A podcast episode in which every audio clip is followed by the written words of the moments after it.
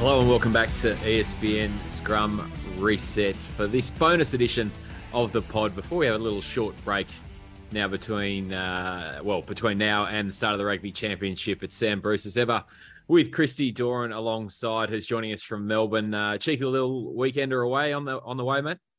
Just a yeah, just a small couple of days down here. I can tell you it was bloody cold yesterday, but better today blue skies, just a hint of breeze, which is what you expect. But um, I suppose a couple of big, big uh, news stories doing the rounds, not just with the All Blacks, but you know, it's I worked to a message from you this morning as well, and we, you know, the, the, the heavy kind of heart almost and the sad news that friend of the pod, Ed Slater, unfortunately, um, you know, he's got M, M uh, motor neuron disease, and, and that's just um, been announced today and, and therefore his retirement. But we're probably it's certainly it's it's kind of shocked the world, hasn't it? And and he's not the only rugby player that that has it. But um, our thoughts are with him and his family. It was great to have him on the podcast just a just a month ago. You know, in the lead up to the opening test against England. Absolutely, it was a fantastic guy. As you might remember, I played with him here at Eastern Sydney, um, and the insights he gave on that pod, I think he isolated both Ellis Genge and, and Billy Vunipola and said those two were set for big series. And you know what? They did uh, have massive series, probably the uh, England's best outside of skipper Courtney Lawes. So yes, we're all thinking about Ed this morning down here in Australia. Um, there's a GoFundMe page out there that, that Gloucester have set up. Um, of course, played at Leicester before that. I'm sure there'll be huge support in the uh, in the English rugby community and, and right across the global rugby community too. So anyone want to get involved in a donation there, then uh, then seek that out uh, on wherever you uh, on social media. Um, you mentioned the All Blacks, Christy. Uh, seems like a good place to start, given it's hot off the press. Uh, just over an hour ago, both Sam Cane and Ian Foster have been retained uh, for the Rugby Championship, uh, or for at least, uh, I guess, the start of the Rugby Championship with a couple of weeks in South Africa. Um, this has been a bizarre week in, in New, New Zealand rugby from top to bottom, hasn't it? Um, it started with the cancellation of the press conference on on Sunday. Then the obscure revelation by Jo Malcolm, the media manager, saying she cancelled it uh, via LinkedIn of all uh, mediums. Uh, 48 hours later, we learned that um, Akira Ioane and Justin Marshall had to be uh, held back from each other outside of Wellington night spot. Um, and amid all this, New Zealand rugby have basically gone to ground. There's been no engagement on any of their social media channels. Um, nothing from New Zealand rugby apart from uh, Mark Robinson's statement on Sunday until today. Uh, this has been poorly handled right across the board. And I think a lot of uh, New Zealand rugby supporters are going to see this as a weak decision uh, from New Zealand rugby. You're not wrong. Yeah, the weak decision culminating in the fact that, yes, Sam Cane continues his captain and Foster as, as coach. Yeah, look, it's it's not surprising though, is it? Are you are you surprised that we've come to this conclusion? I'm not. No, given what we've seen from New Zealand rugby in recent times, I'm I'm not at all. I uh, I did wonder. There was a report in the Otago Daily Times of all places yesterday suggesting that Sam Cane had been stripped of the captaincy. That proved to be incorrect. But um, I mean, it's it's more of what we have come to expect. And I'll give uh, Sumo Stevenson a shout out for his article in the spin off earlier this week, absolutely eviscerating New Zealand rugby and their behaviour. Uh, maybe not their behaviour, the way they've conducted themselves yeah. and, and run their organisation uh, in recent times. And um, if you haven't seen that, go and seek it out on the spin offs. Uh, but mate, to answer your question, no, I'm, I'm not surprised this is this is the outcome. No, nor, nor am I. And I think we we kind of touched upon it on the podcast following the third and final tests around the world, but um, for the July series. But um, you know, Liam Napier had kind of messaged through going, oh, it's probably he'll probably be given one more chance, and he being Ian Foster one more chance to see what can happen over in South Africa. Um, but good luck, two tests against the Springboks over there.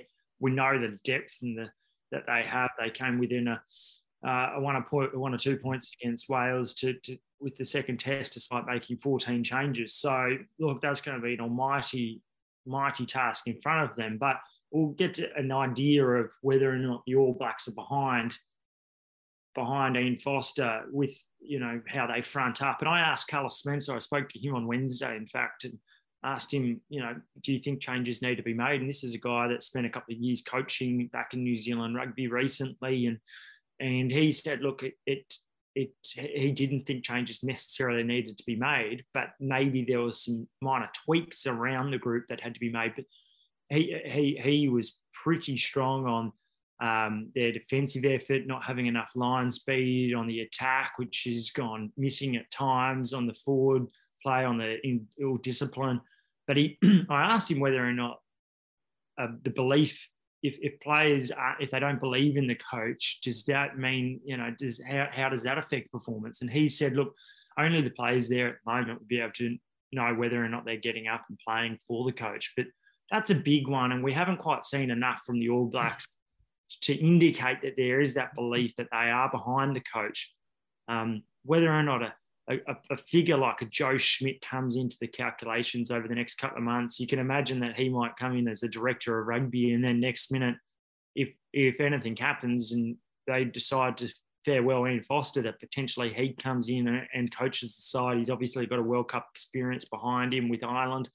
Um, and their one success of the series against Ireland came with with Joe Schmidt pretty much taking on the coaching responsibilities, given that Fozzie was was knocked about with with COVID and, and, wasn't allowed to be with the side as much as he usually would. So, yeah, not not surprised by it. And we know from when 2007, after the World Cup, New Zealand rugby made the decision: no, we're not going to to um, bid farewell to the coaches. We're not going to have a mass overhaul. We're going to stick the journey with uh, with Richie McCaw, and we know that that worked.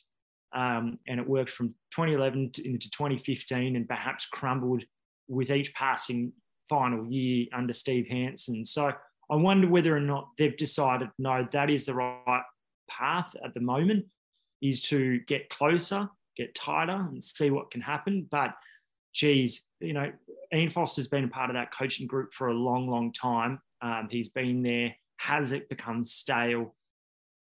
Possibly, but you know, from from selection, and and that's what Justin Marshall hit out at on on CN CEN radio, um, SEN radio rather, um, earlier in the week, which was look, their their selection hadn't been great at times, and that is still something that's plaguing them at the moment. So, and plaguing the Wallabies for that matter as well. So, we'll see, and we'll find out a little bit more about that in, in the coming weeks.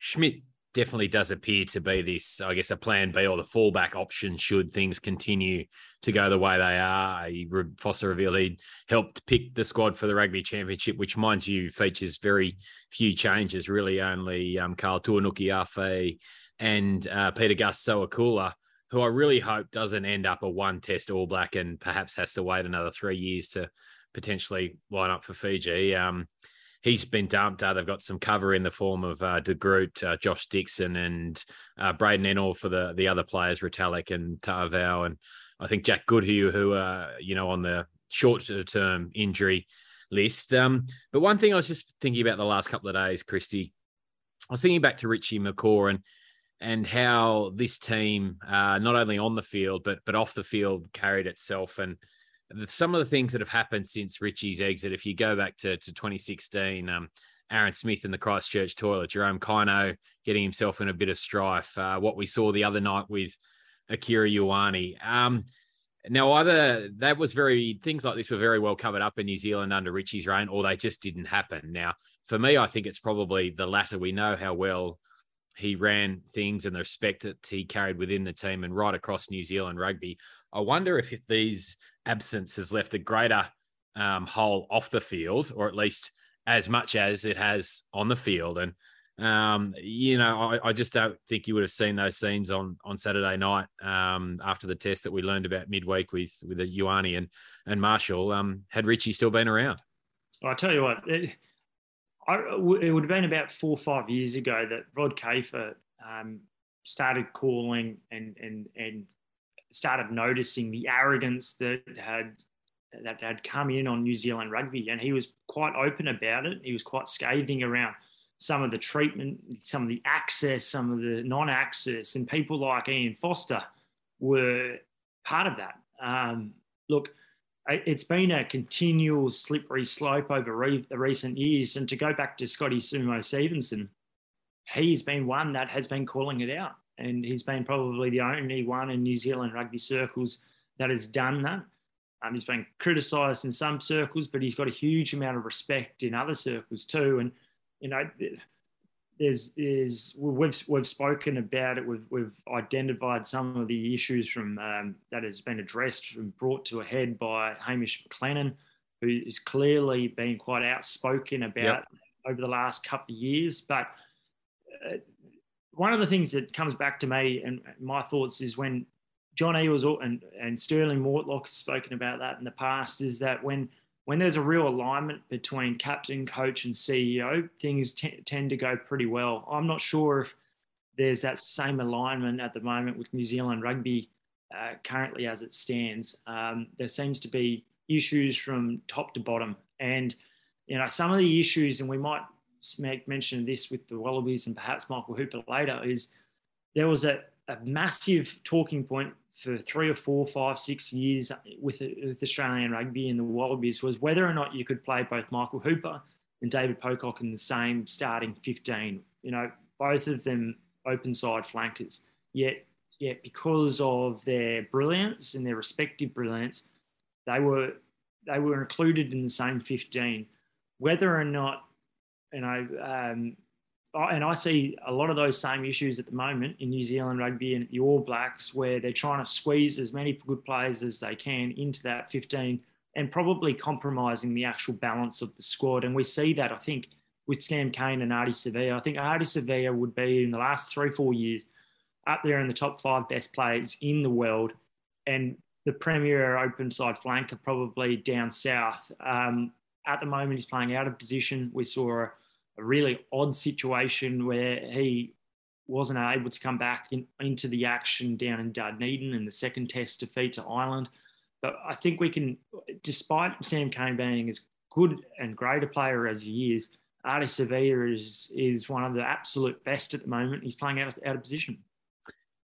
And the All Blacks had a, an opportunity, not through their own doing, to kind of avert this this news line, this narrative that's around now on exactly what you've been talking there on uh, on Cane and, and Savea, given that Sam Cane was out for so much of last year. Sam Whitelock was instigated uh, as the captain, retained it when Cane returned later in the year. Now, had they had the foresight and uh, for sorry foresight to to see what potentially what was was going on or what might happen and and how good Ardie Savea's form had been, how they couldn't see that, I'm not sure that surely they could have thought, well, hang on, we can just kind of duck a, you know, pass this off as we're just co- continuing the the flow that the team's got under under Sam Whitelock here, and and maybe you know they, a tough conversation with Sam Cane no doubt would have happened had to have happened at the time, but it would have certainly averted the situation that we're in now. So um, yeah, look, it sets up a fascinating couple of tests in the Republic, doesn't it?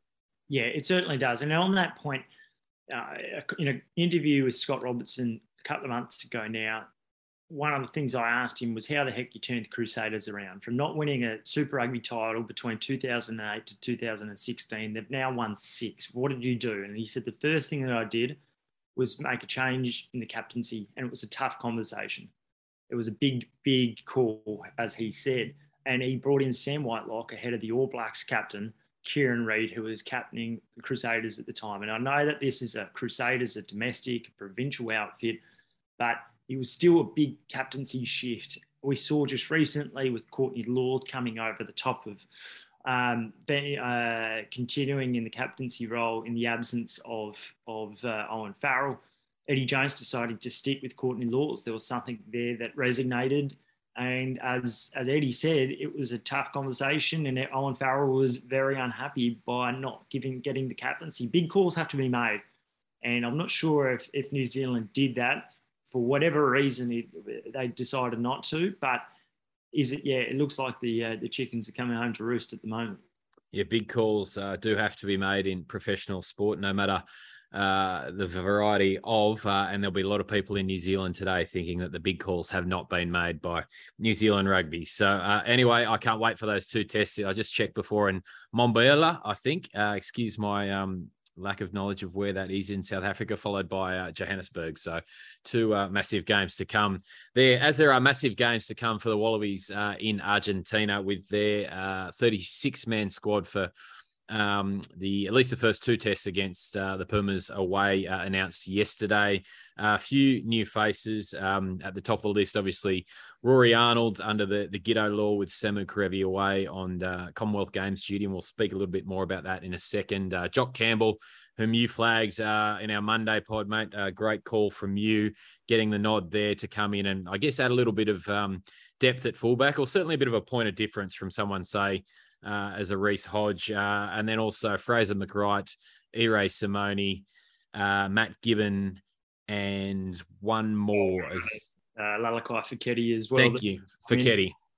Yeah, to add a bit of depth uh, in the centres, clearly with Kerevi gone. So a few changes there. Uh, let's start with, I think, uh, let's start with Arnold. Um, I mean, is it a worry again, a bit like Quade and a bit like James O'Connor and these other guys who haven't played recently. Um, uh, Dave even admitting yesterday that he perhaps is, carrying a, a, wee bit of a niggle. Um, they'll make a call on him probably next week whether they'll be able to get him up for the first test. Uh, but certainly some some you know some doubts around uh, his ability to come in and I guess hit the ground running as well as we know he can.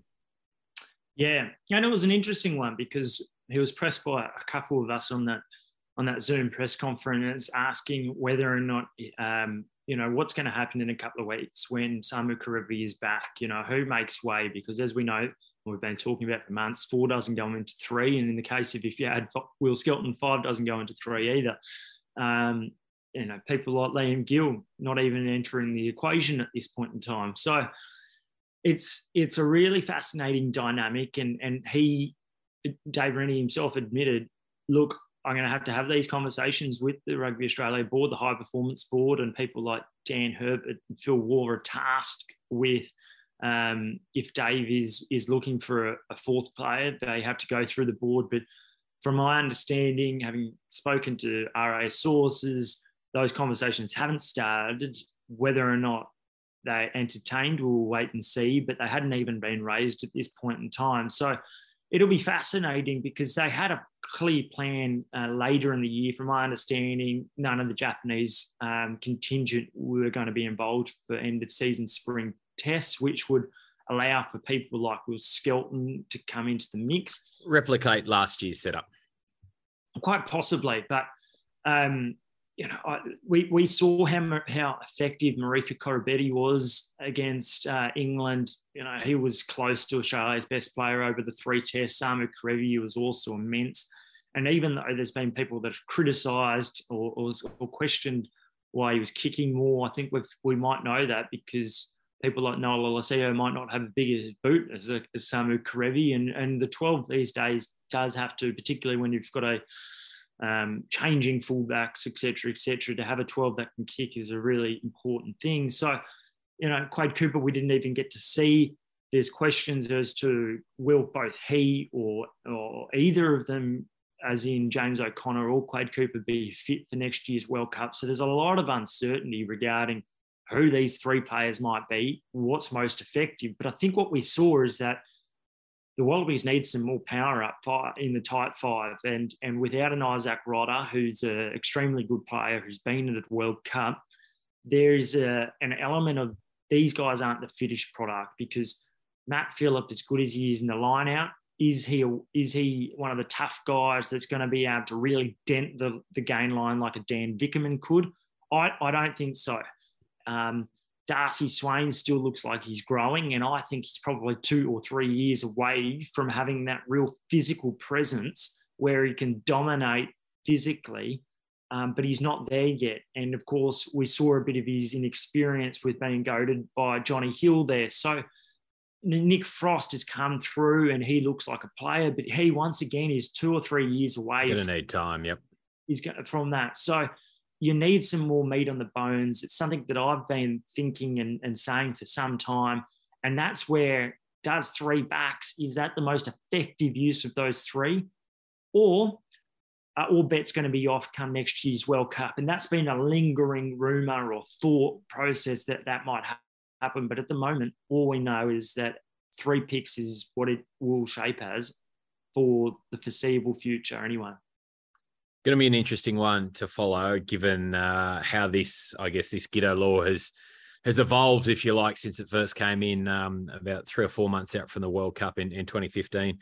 From memory, when it was just uh, Gitz and uh, and Drew Mitchell originally, that 70 cap or seven years service reduced to 50 cap, seven years. Yeah. Yeah. yeah. Um, and now back to uh, the the five years or, or 30 tests. Um, lot to play out clearly, um, but there is going to be a decision have to be made there, as you say, around when when Samu comes back, because um, you know, along with uh, with Marika, as you say, they are you know almost the first two names on the team sheet right at the moment. Um, so, and with the injury crisis at lock, uh, as you mentioned, obviously they get Darcy Swain back now from suspension, and um, and Jed Holloway is also fit. Um, mm-hmm. But um, you know, Jed's going to be short of a run, and, and probably seen more of a six uh, from what we've heard from Dave uh, so far this year on in terms of his uh, selection chances, or even that versatile bench role in a, in the mold of a, a, Pete Samu rather than as a second row six rather than a, a six, seven, or eight, as the, the case is with Samu. Um, a couple of other names I want to talk to about the squad yesterday. Uh, Christy, Irae Simone and Fraser McReight. Let's start with Irae. Uh, an interesting one. I probably caught me fairly off guard because when a player like that announces he's he's going overseas, um, really, you know, given the depth that there is there was previously in the midfield, you almost it's a bit of out of out of thought, out of mind situation, out of sight, out of mind situation, and but he hasn't yet headed over for France. He's been included this in this squad for for another opportunity. Uh, off the back of, let's face it, was a was a pretty darn good um, Super Rugby Pacific season that, that got better probably as it went on. Too scored a cracking try um, in the uh, in the semi final uh, against the Blues there. Um, that the Brumbies would eventually go on to lose. Um, still got that little bit of, you know, the not the brain fart or, or something akin to that of of a simple error. His hands can let him down at times. But I guess that the situation called for his um, uh, his call up uh, on this occasion, given there was, you know, you probably just about scraped the the bottom of the barrel there in terms of players ready to to step in on short notice and and do some sort of a job at test level. Yeah, you're not wrong. Oh, look, I, I, think you're playing Lalakai Foketi over him at this point in time. He's staying absolutely in rugby. He's going to be the back op 12, I would imagine, to a Hunter Paisami it seems to me pretty obvious at the moment that Paisami, Len Ikitau, 12 and 13, if anything happens to the two of them, Foketi can play either position and Irae's there more as, as backup and, and possibly as a when you've got two sides competing each other at training, you've got a Nero Simone who can play at 12 and has played at test level. Um, and, and, we've got to make the point clear that that Dave Rennie highlighted that he's in there to fill a hole for this for this two uh, games. Yeah, these two games, and then uh, uh you know, hopefully Samu Kerevi comes back in full health, and then therefore returns probably to the 12th jersey. So, yeah, look, it it doesn't surprise me completely. I know Simon Cron would be very keen to somehow get him back to the Western Force, but that's not likely to occur from what I understand anyway, um, having spoken to a, a, couple of people yesterday. But um, Fraser McReight's an interesting one. Um, you make mention of him. It's, it seems pretty obvious, doesn't it, that Dave Rennie is not going to play a specialist seven on the on the bench. No way. And he's like for like for Michael Hooper, who remains the Wallabies captain. And one point or, or, or, two or three times, Dave Rennie said yesterday, we're not going to hand out caps for you know just for the sake of keeping people happy. And you know that there's a there's a heavy um, contingent of followers, fans, um, officials that want to see Fraser McReight get given more opportunities. But let's face it, Pete Samu was probably, I think, the Wallabies' best back rower throughout the three tests. Consistently, yep. And he's a guy who can cover six, seven, and eight. Where he spoke about the fact that maybe the game on last Saturday probably suited a Pete Samu, and I'm interested to see the tactics around what the Wallabies do against an Argentinian side coached by Michael Cheika, who the last two years have completely had a brick wall of defence, not necessarily having two or three men in defend in the backfield, but having 14 in the front line. So that'll be fascinating to see what happens because Argentina will go hard at the breakdown, and I think they're going to kick more with the likes of a Boffelli um, in in the at fullback and a might be a Nico Sanchez at 10 or, or, whoever it turns out to be, I think they'll kick a fair bit more than what the Wallabies saw underneath the Michael Cheika coach side. Argentinian rugby likes to kick the ball. The Wallabies historically don't necessarily. So um, that's one of the reasons why I think Czech wanted to play running rugby to try to get back to what maybe the, the so-called DNA of Australian rugby is. But some really fascinating um, tactical battles, but also selection battles over the next couple of weeks to play out. I've just caught up with uh, the Pumas uh, Scotland Mini this morning, actually from the weekend in front of a full house, uh, fantastic stadium there uh, as they win after the final siren with uh, the man you mentioned there, Boffelli, scoring out wide to um, to secure the, the series win. Um, this is a team that's uh, going to be incredibly tough to beat at home. Uh, we know their story the last couple of years. Clearly, now they've had a couple of games at home. The fans have been ecstatic to have them back on on home soil. Um, uh, Michael Cheika in there, as you mentioned, David Kidwell, former uh, NRL coach and, and, player for a long while with uh, with a few teams, um, Parra and I think the Storm off the top of my head for uh, probably 10, 15 years ago now. Uh, he's there working at a defensive capacity, a la Anthony Seibold with with England. Um, going to be uh, a, a, real uh, intense start to the rugby championship now. You think for the Wallabies, given the position they're coming from. Um, just back to Fraser uh, momentarily. I, I, wonder now. It's very much looming like a, a situation that um, he's going absolutely going to have to wait until Hooper's done, which you know, in all likelihood, would probably be the 2023 World Cup. I think uh, there's there's doubts he can probably go on to, to 2025, but about that same time, um, or at least early next year, even sooner, we're going to see Charlie Gamble, uh, his uh, eligibility uh, come through, I think, in, in early April, maybe April 3 or 4 is the official date. I'm starting to get the feeling that in Dave Rennie's eyes, anyway, that, that Charlie Gamble might be sitting above Fraser McReight when it comes to test match rugby and, and perhaps what he brings in terms of uh, his ability to just a little bit more size and um, a little bit lower to the ground and perhaps a little bit more bulk on there as well might be better suited to Test rugby than perhaps Fraser McReight. So it's not exactly going to be a serene passage, is it, for Fraser once uh, Michael Hooper does hang them up?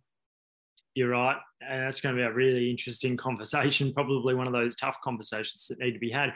It was interesting that yesterday Rennie said in regards to Sam Cane that, you know, a lot of people had to wait a long time behind Richie McCaw. And, you know, that was probably a pretty pointed statement, I think. Um, let's remember that Fraser's still pretty young, but one of his great, a couple of his great strengths are his um, uh, running ability, his ability to back up, um, got great hands, really good link player. And he does seem to have a real uh, knack and to be able to sniff out a, a, breakdown. He's he's continually hard on the ball, and it seems to come very natural to him. So those sorts of things are appealing. Um, he stands out like a sore thumb with his headgear and his long locks. Um, I hope that he remains patient because I'd like to see him um, come into that mix. And I, I, reckon there will be opportunities. This is a long, long campaign. There's 14 tests or so this year you know, if they go away in the spring tour, there's five tests. Like that is that's a, a really arduous kind of thing for Michael Hooper to back up and play 80 minutes, five weeks straight. Good luck. I, I think that there will be opportunities to come along the way. It'll be important for Fraser to take them because you're right. Charlie Gamble had a great, great season um, and put. To, he, looks like a real complete body of work to to um, paraphrase um, Morgan Turinui. So that'll be interesting. The, the, the thing that stood out to me in the selection yesterday and, and during the press conference with Dave Rennie was around the 15.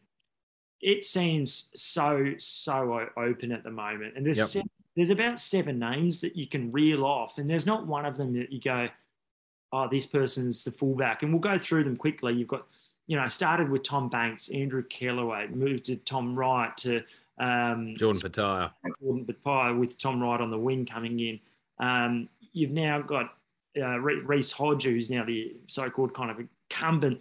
Um, Jock Campbell's included on the, on this tour. You have um, Kurtley Beale coming back to full fitness shortly and will probably be available against the All Blacks. You know, there's seven players at fullback, and not one of them you go, hmm.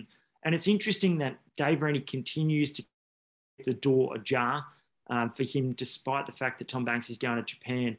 I, I and I, and I made mention on Monday that Andrew Kellaway seems to me to me the bloke that that looks a natural fit, a natural player at fullback who's not going to make many mistakes. Position he played all through school. I watched him many times.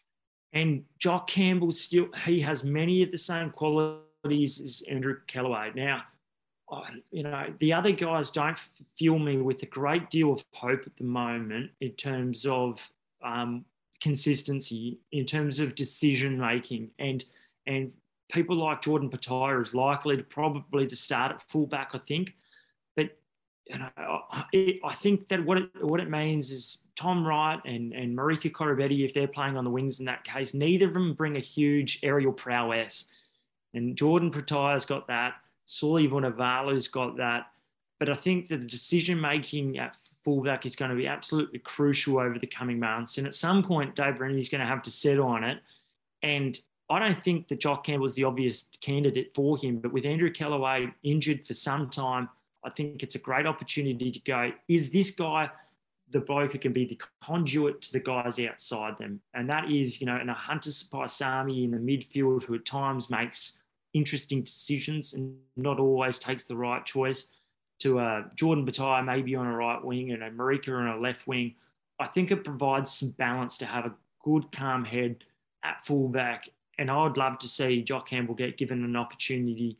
I don't think Reece Hodge is the answer. He's had so many opportunities and never quite taken them. I don't think in the fullback jersey. I, I dare say he's going to be featuring on the bench there, but there's some real big decisions that got to be made very shortly. You're absolutely right. And when you look at it to next year, I tell you, to be a brave individual to try and select the the back, the makeup of the back three. Absolutely, you'd have Marika Koroibete, Koroibete, sorry, uh, on the left wing. But to to nail down your names for for 14 and 15 at this point, I reckon you'd have Buckley's of getting what uh, might end up in the first game of the World Cup next year, given what we've seen uh, in terms of injuries and selection and and whoever else has, has been there. And uh, you know, I don't think it's beyond the realms of possibility that Dave would consider bringing Tom Banks, um, you know, uh, back as one of the. Although he's not going to be eligible, is he? He's, he's, well, uh, he would he? Yeah, he probably would be under eligible from a Super Rugby from a Super Rugby perspective. So I, I, given what he said about Tom in in recent years, I, I think he holds him in really high regard. So I'm not even ruling it, that out at this stage which has got to be baffling given the fact that in 20 tests, uh, and unfortunately his last one ended after 20 minutes with a horrible broken arm, and he didn't get the opportunity to have three tests there and, and hopefully, you know, change perception. But he wasn't kicking to the corner even in those first 20 minutes, and one of the reasons there is for his kicking game. But you know, my final point with that is Dave you also spoke about the counter attack or the Wallabies frustrations with their counter attack against England. And that is Dave Rennie's portfolio also as coach. He kind of runs that. And he also took ownership of the fact that yep. that didn't play out as well as possible. The best counter attacking fullback, maybe outside of Kurtley Beale, who has obviously been injured, is Jock Campbell. Jock Campbell counter attacks better than every every single one of those guys that we've just mentioned. I think he makes the right decision. He gets past people deceptively, and there's that's what Dave Rennie spoke about yesterday. His deceptive pace.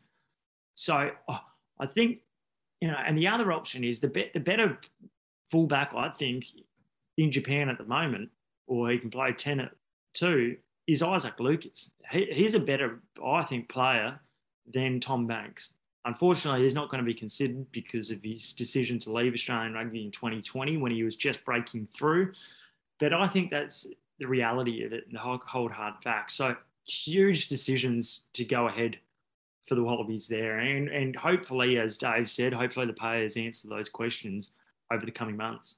Yeah, uh, won't be surprised to see Jock Campbell uh, in the 15 jersey. Uh, perhaps not in the first test, but uh, certainly uh, in one of those two games in Argentina. So one uh, one key selection there to keep your eyes open, mate. Before we wrap it up this week, it would be um, remiss of us not to mention Eddie Jones and give him a final pat on the back for his his win down under a second series triumph and a bit of news or a bit of rumor and innuendo, I guess, out there in the media since then, linking him with a return to Australian rugby uh, post 2023. Now, this is not a new story. This is this has been out there for a little while now. He Um, there was some inquiries made, I believe, after 2019 um, when Eddie was always going to stick around with England. Uh, he's come out since and said, uh, "No, I've I've really got no interest in that. I'm still uh, feeling the hurt of uh, all those years uh, being burned all those years ago, and apparently seeing how full, far rugby's fallen."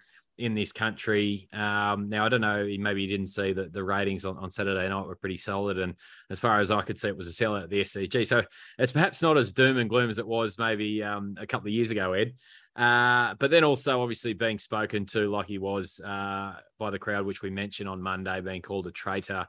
Um, I guess really narky comments from members of uh, of the Australian crowd there, which we condemned at, the time as, as being pretty ordinary. Um, I mean, how do you see this? How do you read this situation, Christy? Do you feel that uh, Eddie has uh, completely, you know, uh, removed any chance in, in his mind that he'll return to Australian rugby, or is it just another episode of the Eddie Jones show?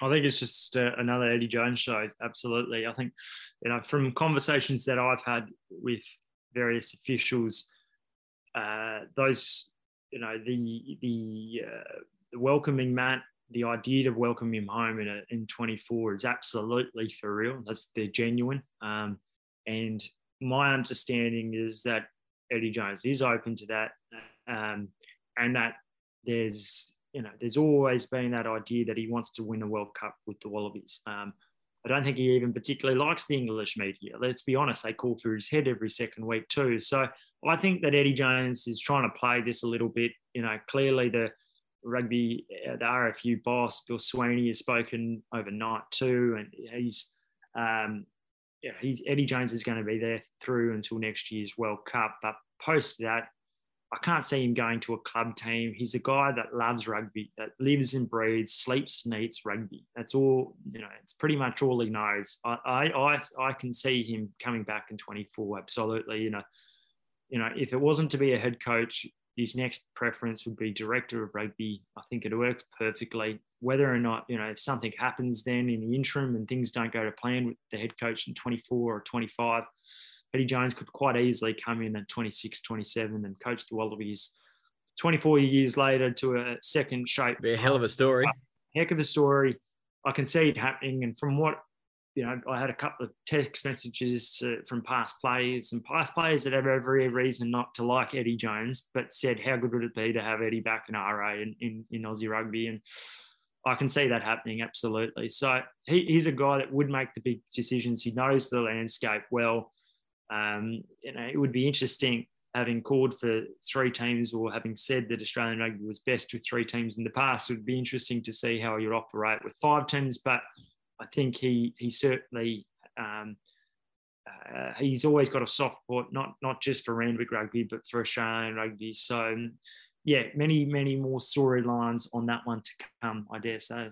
He might well call for the replacement of the Force Rebels with the uh, with Randwick themselves. Actually, uh, Randwick Go Professionals, such as his love for the club there at Coogee Oval. Uh, all right, mate. That uh, feels like a pretty good way to wrap up this week. Uh, you enjoy your weekend in Melbourne. Uh, I'm off to sun myself in Fiji for a few days. So, uh, yeah, yeah, a few pina coladas on the way. Uh, can't wait for that. Um, and yeah, great response this week on social media. Thanks, guys, for getting in touch. we love doing these. The last few weeks, it's been an enthralling series against England. Um, it, uh, and yeah, we'll uh, we'll rip back in uh, ahead of the rugby championship in a couple of weeks' time. Thanks, Christy. Cheers.